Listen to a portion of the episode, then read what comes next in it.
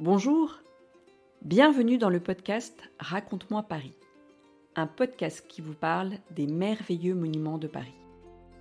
Aujourd'hui, je vous emmène à la Sainte-Chapelle, qui se trouve sur l'île de la Cité. C'est un monument très visité car c'est un joyau de l'architecture gothique. Dans cet épisode, vous apprendrez pourquoi la Sainte-Chapelle a été construite par le roi Louis IX. Vous saurez quel trésor elle a abrité. Et enfin, vous comprendrez pourquoi la flèche qui se situe à son sommet a des similitudes avec la flèche de Notre-Dame, celle qui a brûlé dans l'incendie de 2019. Alors, commençons par un peu d'histoire. Nous voici en 1226 le jeune Louis IX devient roi à l'âge de 12 ans, suite à la mort prématurée de son père. C'est sa mère, Blanche de Castille, qui assure la régence jusqu'à sa majorité d'adulte. Louis IX est un roi catholique, très croyant et très pieux. Sa foi lui vient de sa maman, très croyante elle aussi. Nous sommes au Moyen Âge, et à cette époque, il y avait beaucoup de guerres.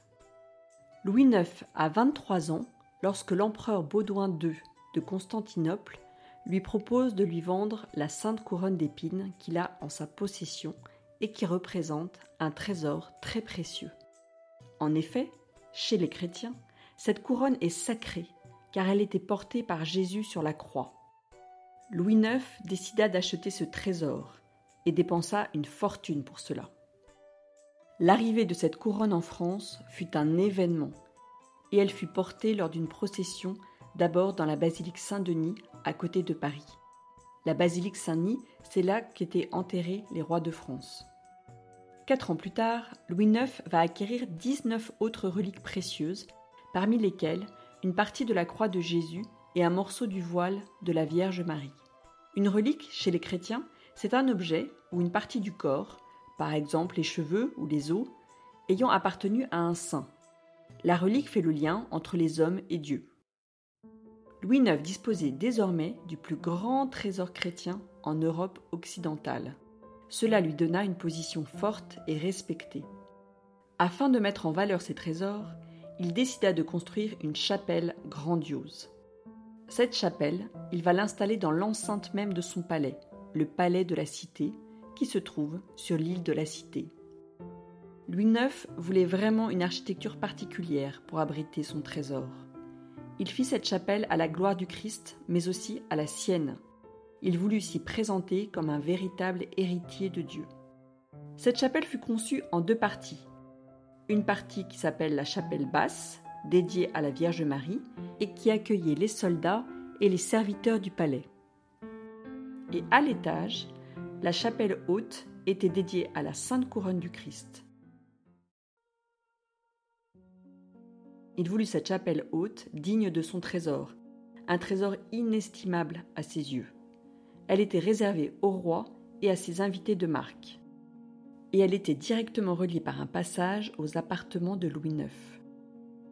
Elle était exceptionnellement belle, éblouissante de couleurs et de lumière grâce à tous ces vitraux qui l'habillaient presque entièrement.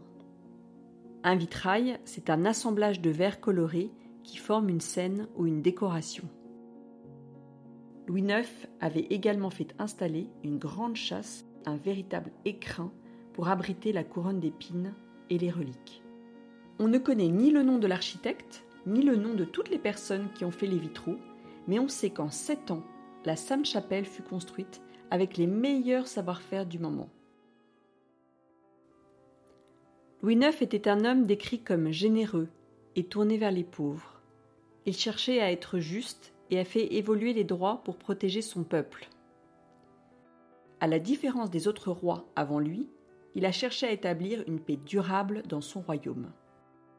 Il savait aussi utiliser la sainte couronne d'épines pour asseoir son pouvoir.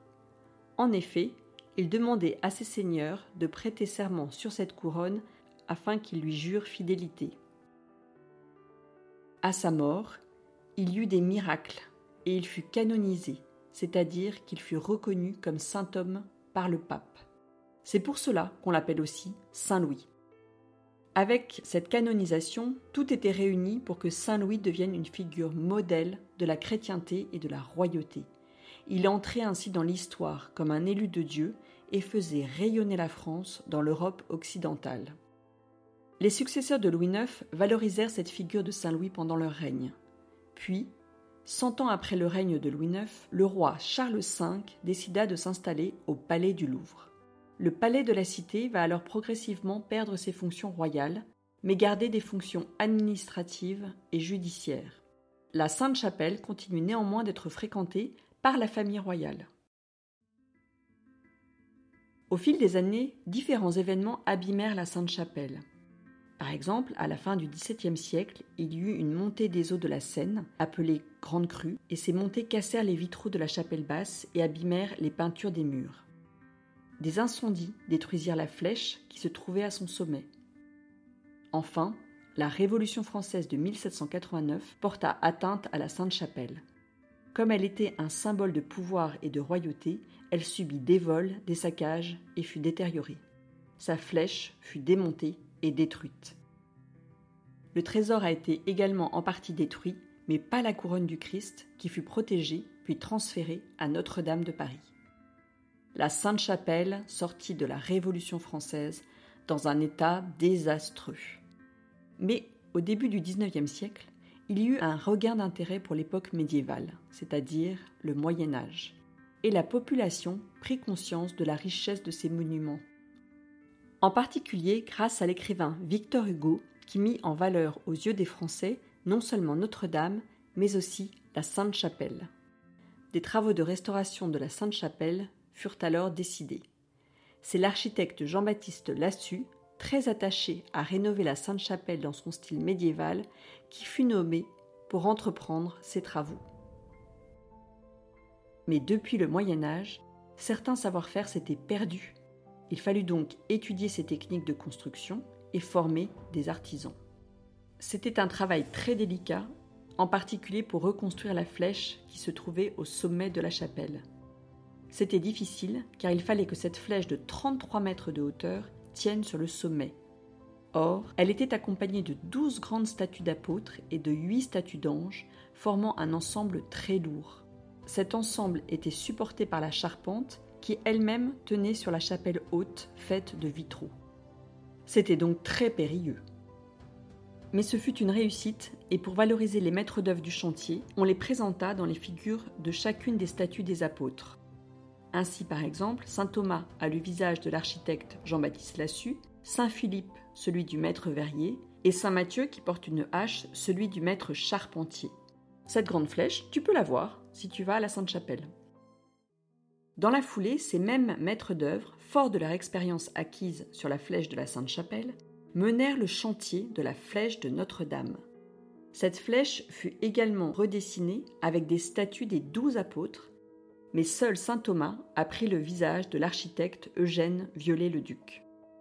Ces statues n'ont pas disparu lors de l'incendie de 2019 car elles avaient été descendues pour être restaurées quatre jours avant l'incendie.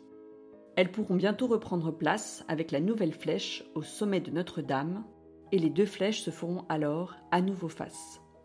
Avec son inscription au patrimoine des monuments français, la Sainte-Chapelle fut définitivement protégée. Viens, allons maintenant visiter la Sainte-Chapelle. C'est assez étonnant lorsqu'on la voit de l'extérieur, comme elle paraît encastrée dans les bâtiments du palais de justice.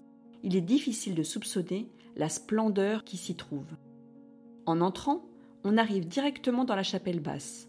Cette chapelle, je le rappelle, était dédiée à la Vierge Marie. Il y a d'ailleurs un beau vitrail qui représente Marie juste au-dessus de la statue de Saint Louis. Il y a aussi de nombreux piliers richement décorés.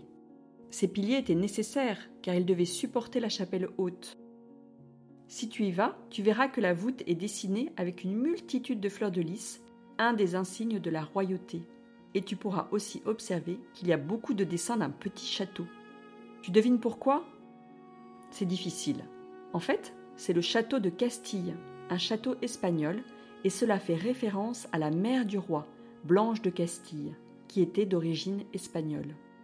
Tu verras que ce château est très présent également dans la chapelle haute, aussi bien au sol que sur certains vitraux ou sur les murs. Un petit escalier t'emmène vers la chapelle haute. En général, dès que l'on y pénètre, on entend l'admiration des visiteurs. On se trouve en effet face à un spectacle époustouflant de vitraux éclatants de couleurs. Ces vitraux sont spectaculaires et font pratiquement tout le tour de la chapelle. Ils sont organisés en 15 verrières. Chacune d'entre elles raconte un épisode de la Bible. La dernière des verrières met en scène Louis IX allant chercher la couronne du Christ. Au total, ce sont plus de 1000 scènes représentées sous forme de vitraux. Cela peut se lire comme une histoire, une bande dessinée. En revanche, c'est pratiquement impossible de voir les détails des vitraux se situant tout en haut. Aussi, si tu y vas, je te recommande de prendre des jumelles. Néanmoins, tu as la possibilité de voir de près certains vitraux d'origine au musée de Cluny, qui se situe à quelques minutes à pied de la Sainte-Chapelle. Tu pourras y observer le détail et le travail de chacune de ces scènes. C'est vraiment impressionnant.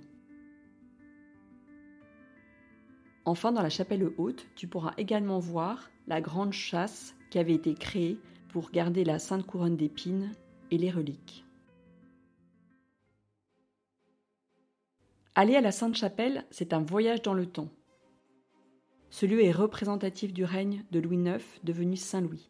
C'est également le témoignage d'un savoir-faire artisanal exceptionnel, celui des maîtres verriers qui nous ont laissé une œuvre unique, un véritable joyau que le monde entier vient visiter. J'espère que cet épisode t'a plu et que tu auras l'occasion d'aller visiter cette sainte chapelle. Il y a des visites pour les familles, en particulier pendant les vacances scolaires.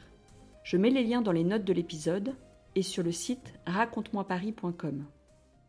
Merci d'avoir écouté cet épisode. Si vous voulez soutenir ce podcast, mettez-lui des étoiles et surtout un commentaire. Vous pouvez vous y abonner gratuitement pour être prévenu des prochains épisodes. À bientôt!